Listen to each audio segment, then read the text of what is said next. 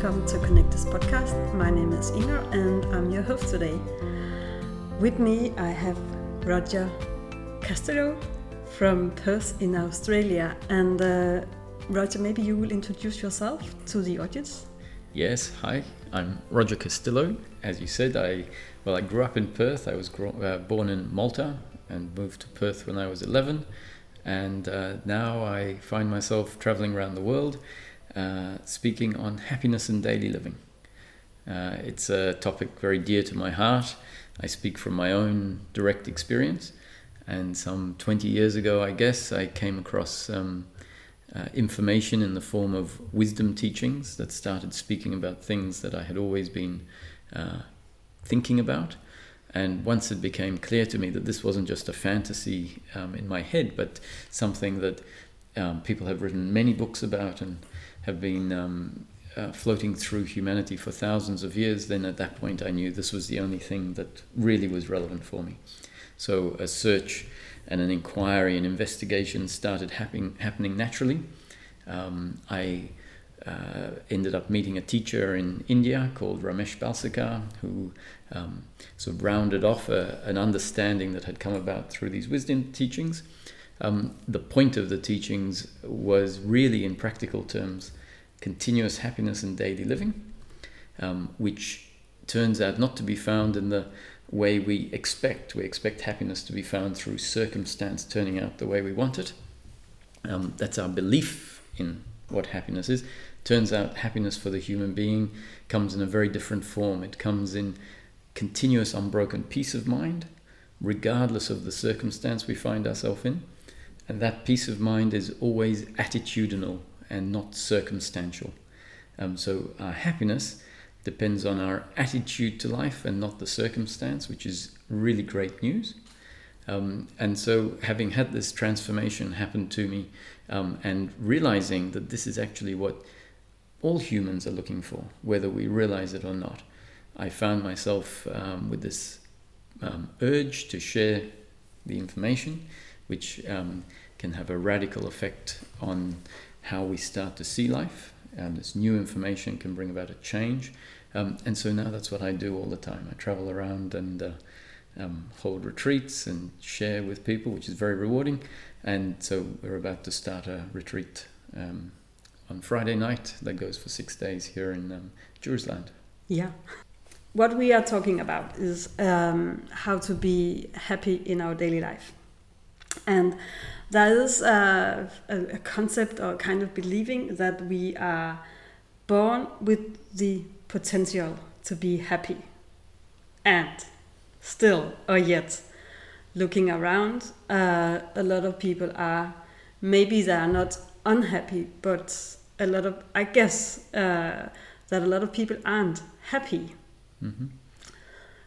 Mm-hmm. You you you did describe a little bit of why uh, in your introduction, but maybe you can say something more about why do you think that a lot of people are not happy? Mm-hmm. Yes, sure. So before we carry on, it's really important that I stress and emphasize that whatever I share um, is a concept. Uh, the talks are really either one big concept or we can see that it's made up of lots of concepts. Um, I'm not suggesting that anyone needs to believe what I say. I don't even believe, I, I feel like I have, I know I have no beliefs um, and plenty of concepts. This is one of the keys to freedom is to see the difference between a concept and a belief. As soon as we grab hold of something and say, this is the way it is, then we lose touch with that part of ourself that is not um, emanating in the mind. As soon as we have a belief, we get restricted to the, the realm of the mind. And uh, intuitively, we're seeking, we find ourselves seeking in life because we know that um, living life through a set of beliefs is not natural. It's very common, but it's not natural. And the journey is a journey home, a journey to the heart, um, a journey to a place that is outside of the spectrum of thinking and especially outside of um, beliefs. So, my invitation is that the, con- the concepts can be very useful pointers. And I would encourage anyone who resonates with what I say to investigate what the pointers are pointing at for yourself, not to believe what I say, but to use it as assistance to, because I'm talking about daily living, so we can investigate um, the concepts for ourselves. Um, and as I speak more, we'll um, hopefully be able to see how this investigation can happen because I'm not talking about esoteric notions here. I'm talking about how the human functions in practical daily living and um, explanations of why we function this way. And so when you uh, put forward the question, you mentioned the concept of the human having the potential to be happy, and that's at the very core of this teaching, it says that our true nature, not just Roger's true nature, but every human being's true nature, is happiness. It's our birthright to be happy in life, and happiness, according to this teaching, means happiness through continuous unbroken peace of mind, meaning our attitude changes so radically that we're no longer identified with outcomes we're so connected to our inner being that we realize circumstance is not what defines who I am, which allows us to remain connected and complete even when circumstance is painful. And the flow of life, life as it unfolds moment after moment, is always going to be sometimes pleasure and sometimes pain. So you asked, why is it that even though there is this potential for continuous happiness, which really means continuous peace of mind. Why is it that so much of humanity doesn't experience this? And the answer is that life has put in place as a sort of default programming a deeply ingrained set of beliefs. They get put in place not by the individual, but by life, based on the way the life experience unfolds. And the beliefs we can describe as two core beliefs the belief in personal doership and attachment to outcome. So, belief in personal doership means an idea or a belief that sees everything that happens through the human human being as my doing, um, a result of what I choose as a separate independent entity with my own free will. Um, and so, therefore, all the thoughts that I have, all of the actions and the speech and the movements, the behaviors, the feelings are all considered to be products that I have generated of my own choice. And as soon as that's how life is seen, we're not seeing life as it really is. It's a mistake that life has put in place, as I said. We're not making the mistake as individuals, it's there on purpose in order for life to be experienced a certain way, in order for suffering to be there. Um, I often, um, one of the key principles is that life is completely predetermined to unfold as it unfolds. It's a creation, a creation of time and space, a creation of evolution, and we could say a creation of forgetting ourselves, of suffering for a period of time, and then at some point, the story of life brings about a remembering of who we re- really are and the end of suffering. And all of that unfolds like a story that has been written, a divine masterpiece, um, unfolding exactly as it's destined to unfold each moment, which means all our thoughts and all our feelings, all our reactions are all part of that masterpiece. Um, and the belief in doership doesn't see this. The belief in doership is part of the masterpiece in order for us to forget our true nature, which is really a witness to everything that happens. Um, it, the forgetting means that we um, get disconnected from our heart, and at some point, life brings about change that um, allows us to start remembering, allows us to drop into the heart, allows us to realize that our true nature is, is peace that our true nature is something unaffected by the flow of life. And so, even if we find in life a terrible circumstance happening, a circumstance that would normally send us into turmoil and inner conflict and uncomfortableness with oneself, if this connection to the heart has been established, we remain at peace even in the face of pain, Um, and that way of living, that way of being, is then known to be what I've always been looking for, is known to be happiness for the human being. And that essentially is um, my explanation of why we suffer. Because life has put in certain beliefs which we could call the false identity.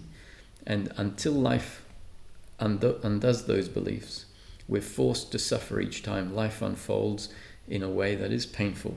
And if you like, um, as we go through things, we can talk about the different forms of human unhappiness and why they arise, not because I do them, because they're destined to arise. They, they have to arise when certain circumstances unfold.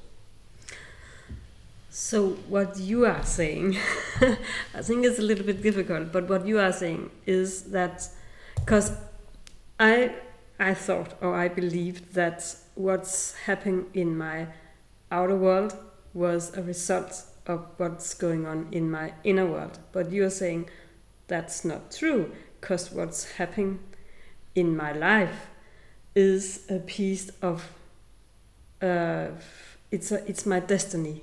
Mm-hmm. Is that correct? Yes, that's right. Um, if so, what I'm putting forward is that the flow of life. What and so what I mean by the flow of life is what happens circumstantially, moment after moment after moment, is a story unfolding. We didn't create it. It was all created in an instant before the universe came into existence. The whole story of time came into existence simultaneously with the universe, which we call, could call the manifestation. As if we want to look at it more esoterically, we can say the manifestation is a imagination in the mind of consciousness or imagination in the universal mind and like a dream uh, that is actually made of the consciousness in which it arises and like a dream the dream unfolds not according to what the characters in the dream decide, but rather according to what the source of the dream decides.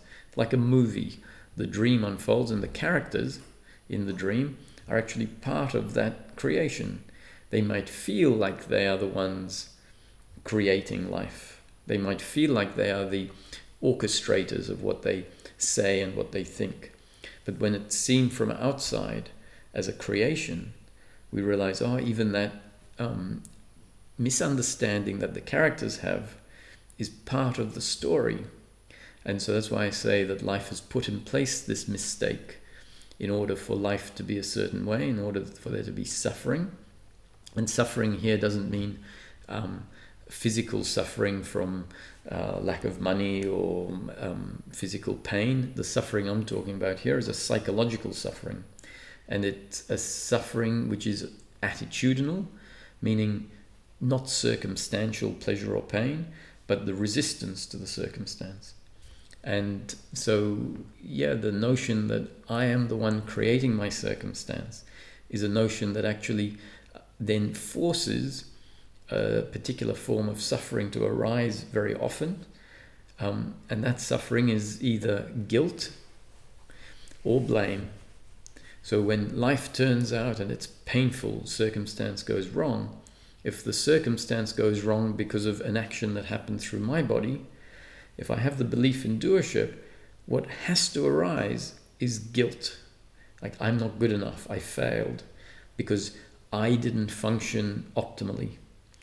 And if the other does something that delivers pain in life, then we're forced with the belief in doership because if we believe we're the doer, we also project that onto the other and we say they are the doer. And then we're forced to blame the other, which in, in essence, when we feel it, is an uncomfortableness with the other and an uncomfortableness with oneself. And so then suffering is always there in, in, in life with these this belief in doership. Yeah, but um, I think somehow, uh, even though that I that my condition is uh, is not good, uh, believing that it's my own doing, uh, always also um, give, gives me an opportunity to change the reality if I believe that what's going on in my outer world is a result of my inner work, inner mm -hmm. world. Um, but I guess I guess it's or I think it's an interesting uh, way of thinking. Um, but so I, I, think it's an important point you raise. Um, we feel like if I believe that I am the doer, then we have the capacity to change. Yeah. But what if that's just a false belief and that life is never our doing? Um, if it is a happening, don't we want to start seeing it for what it is? And if it is a happening, isn't it true that any change that happens doesn't happen because we believe we're the doer, but because it's part of life unfolding and including that change? So what um, we f- what comes up at some point in life. So I wouldn't try and convince anyone of this, but at some point in life we feel so uncomfortable in our skin sometimes because these false beliefs about who we are and what life is have got um, to a point where we we know intuitively this is there's something missing here something is not right intuitively we know that um, peace and harmony is our true nature. Um, and this question comes up, or this yearning, I just want to know the truth. We sort of seem to realize that we're lying in a sense. We, we know that we put masks up um, to the world and we pretend a lot of things to create a certain impression. Um, and that's one of the forms of lying because we think that we need to look a certain way to the world in order to get approval because we think that the, the world approving of me is my happiness. And that's part of the mistake. Um, and so at some point, if we've lived that way enough, this yearning comes up that says, No, you've lived this way long enough. It hasn't delivered what you're looking for. I just want to know the truth. And so, for someone who feels this, these teachings, which are really just part of life. I'm here as an instrument through which um, these concepts are being delivered. And it's a click, it's a resonance that can happen.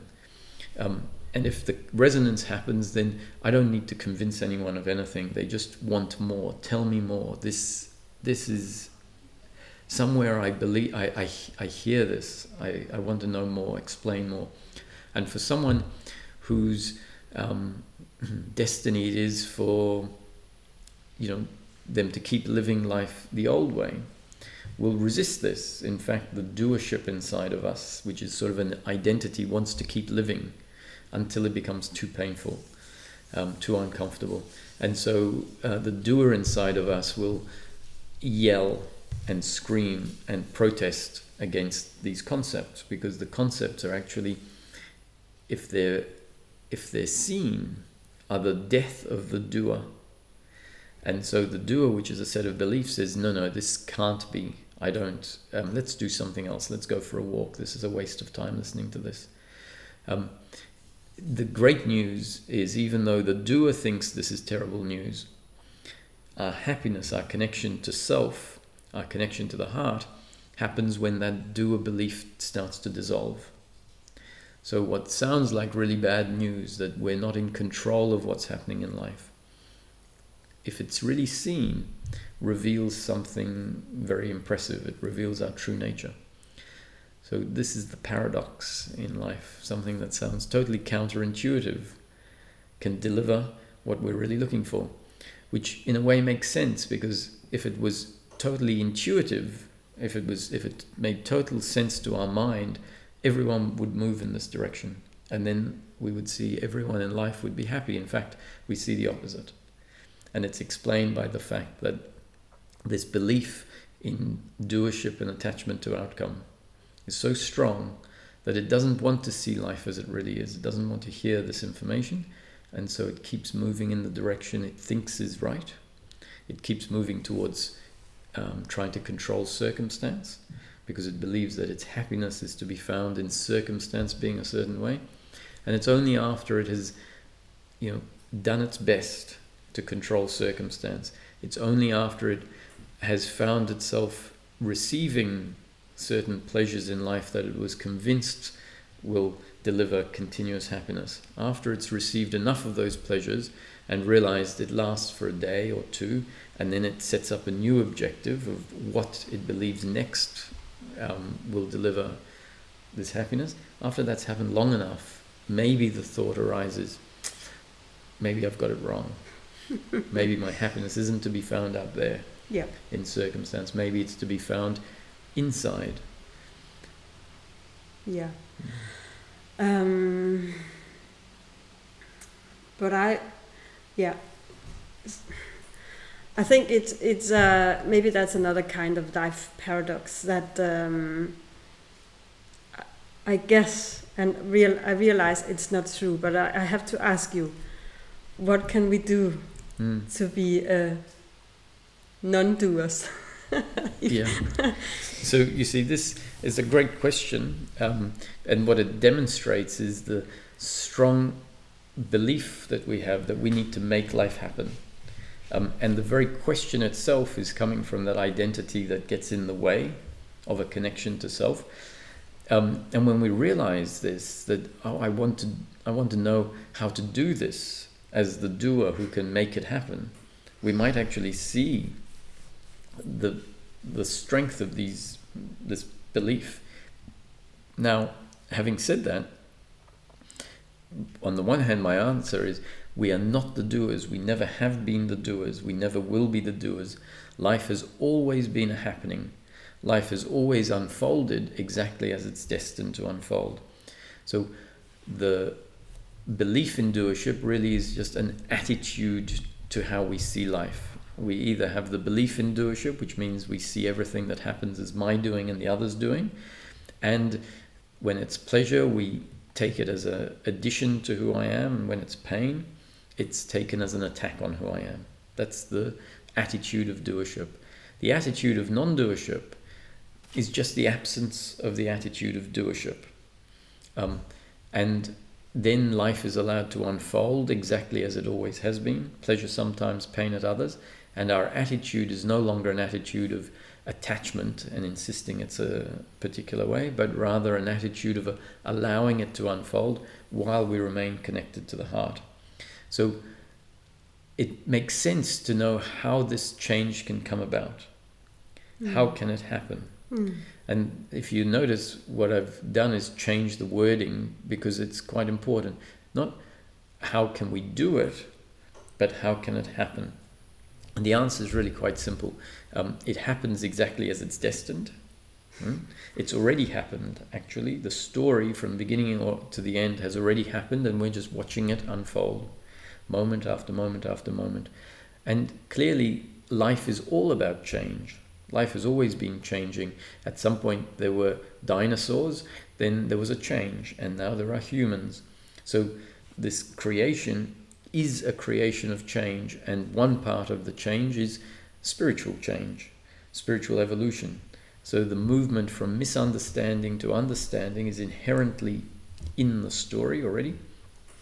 And the story is a story of time and space and cause and effect. So, ultimately we see cause and effect doesn't exist because each moment is part of the story that's there exactly as it's been written but it unfolds as if cause and effect is real. Hmm. and so how does life put the misunderstanding in place? It puts the misunderstanding in place by um, the conditioning that it delivers to the body. So the human being at any point in time is on a biological and psychological level based on two factors only our genes and our up to date conditioning. Two factors that life put in place. We didn't choose our genes and we didn't choose um, how life conditioned us moment after moment after moment. And if we look at who we are on a biological level, we see that who we are in this moment on a biological and psychological level is based on these two factors we had no control over. Life put in place the genes and it put in place the up to date conditioning based on the family we were born into, the political situation, the religious um, environment, the friends we made. All of that depend and, uh, and all the experiences we had. And it brings about change by continuing the same principle life is always delivering new conditioning. The new conditioning has the capacity to change our up to date conditioning, which is the accumulation of everything that's come before. And as life brings in new conditioning, then the, the body is new or changed, and the reaction and the behavior in life can change. And so that's an explanation of how life brings about change, not as our doing, but as a happening. And so my teacher and what I put forward here are concepts that he shared. Now, concepts not just as beliefs, but concepts from our own experience, an experience that has brought about this, you know, very fortunately, not my doing, it was just destiny for this to have happened. A radical shift where I can say continuous unbroken peace of mind is my experience in life, regardless of circumstance, which didn't used to be the case prior to coming across these teachings some 20 years ago. Um, and as a result of the various teachings and all the contemplations that happened, a change happens. But not my doing, not because of my special efforts as a separate independent entity, but rather because of what life put in front of me, the feelings to be excited or motivated to investigate this. If the motivation didn't arise, I would have put the books down and gone off and, um, you know, whatever, gone to the beach or played golf or um, in, indulged in other activities. Um, destiny put the book in front of the books in front of me. Um, and it also put inside this feeling of excitement this yes this is what it's all about so that's how the change happens mm. um, not our doing so for those people listening ramesh my teacher would say make no mistake these concepts are simply new conditioning conditioning that life is throwing out how it lands and how it becomes part of our up-to-date conditioning not in your control or not in my control I'm here talking based on my genes and up to date conditioning. I couldn't say anything different in this circumstance. So, this is what's coming out. And what we'll find is without needing to be the doer, if our conditioning starts to change, we continue to live life exactly as we're destined to live life, meaning doing all of the ordinary things we normally do waking up in the morning, having breakfast, talking to our family, going to work on the weekends, meeting friends. Um, biological reactions will happen based on the body's makeup and the circumstance it finds itself in. Psychological reactions, which is our attitude, which is the level on which our peace or suffering exists, they'll also happen. And the working mind, which is the functional part of the mind that has received these concepts, might start observing, oh, that's a biological reaction, that's a psychological reaction, that's pleasure in the moment, that's pain in the moment. It might start picking up the dynamics that are being pointed at. And as a result of that happening, that's the investigation for oneself based on one's own life experience. And as the investigation happens, the understanding goes deeper and deeper on its own. All because life has started to put in place new, mm, new information. But when this, when our life unfold, when our life happen, as you just described, it is our destiny. So, I mean, even though we are, we begin to be aware, we begin to awake, that awakening is also a part of yes, our destiny. Exactly. So we, we actually we can't do anything. no, what our true nature is to witness life. Yeah. Not to do life. And once the doer principle, which is a belief, a deeply ingrained belief, starts to get um, challenged, and at some point we'll realize, wow, everything really is just a happening, and not my doing. It creates a great amount of freedom, a yeah. great relaxation, a load of guilt and shame and blame and hatred that we've carried for our whole life based on how things unfolded in the past can fall away. This um, load of expectation that we have can also fall away. And we really do drop into another dimension of um, being where life is witnessed. And that's our true nature as consciousness. Our true nature is to witness life, not to make life happen. And it sounds a bit um, unfortunate to the mind that um, believes itself to be the doer and believes that its happiness is to be found in outcomes, and therefore it needs to be the doer to make these outcomes happen. Um, so, to that belief system, this sounds terrible. But when we look at it, this is the important part. When we look at it, that belief system, all it ever does is is be responsible for the human unhappiness the human suffering. So at the beginning of um, the teachings, and so most of the teachings are delivered in the form of retreats, um, three day or six day retreats. Um, what is asked is, or what's suggested is that we ask a very, very important question. And that question is, what are we really looking for in life? To drop all concepts or beliefs that life has put in place so far and ask that question and answer it in very practical terms. And the suggested answer, which doesn't mean believe the answer, but see its logic um, and, and think about it. The suggested answer is that when we drop all concepts, when we drop all ideas of how we should live life and how we want the world to see us, we might say, actually, all I want is to be happy everything I'm doing in life, trying to be more successful, trying to be a better human being, I'm doing it because I believe it will make me happy. It's clear when we look at society and humanity that we're all looking for happiness, and yet, as you mentioned at the beginning, very few of us are continually happy. Very few of us are actually connected to the part inside that is in itself happiness. And the reason is because our idea of happiness, we're looking for happiness, it's true, but our idea of happiness is misguided. We're looking for happiness in circumstance, which means that we're looking outward all the time and never turning inward. So the question is, what am I really looking for? The answer is I'm looking for happiness, but it's so important to realize that happiness is actually to be found in continuous unbroken peace of mind. Peace of mind is actually the absence of suffering. It's not the gaining of anything. We don't gain peace of mind. Peace of mind is the background that's always there, and it's suffering that covers that up.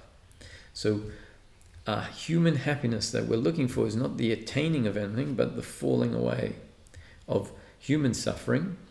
And when we look at this suffering, we see it's always attitudinal, not circumstantial we see that it arises in five different forms guilt, blame, pride, worry and anxiety, expectation and attachment to outcomes. And so the pointers say if what we're looking for is happiness, and if happiness is peace of mind, and if peace of mind is just the absence of suffering, then it makes sense that we start looking at the different forms suffering arises in guilt, blame, pride, worry, anxiety, expectation, and attachment to outcome. And when we look deeply, well, actually, we don't need to look that deeply. We find that the principle on which the first three forms of suffering arise is the principle or the belief in personal doership, which means I see myself as the one that has made whatever I do happen, and I see the other as the doer, meaning they as a separate entity are responsible for everything they do. And then I'm forced to feel guilt for those actions that happen through me that deliver pain to myself or to someone I love. I'm forced to feel blame towards the other for what they do that delivers pain to someone I love or to myself. And I'm forced to feel pride for those actions that happen through me that deliver positive outcomes. That's all guilt, blame, and pride based on the belief in personal doership force suffering to be there in those forms. And the other two forms of suffering, worry and anxiety, expectation and attachment to outcome, based on the simultaneously, equally deeply ingrained belief that my happiness is to be found in pleasure, pleasure, pleasure, pleasure, mm. in circumstance. And so when that's there, knowing that life is uncertain, we worry about what the future is going to look like, thinking it's an attack on who I am.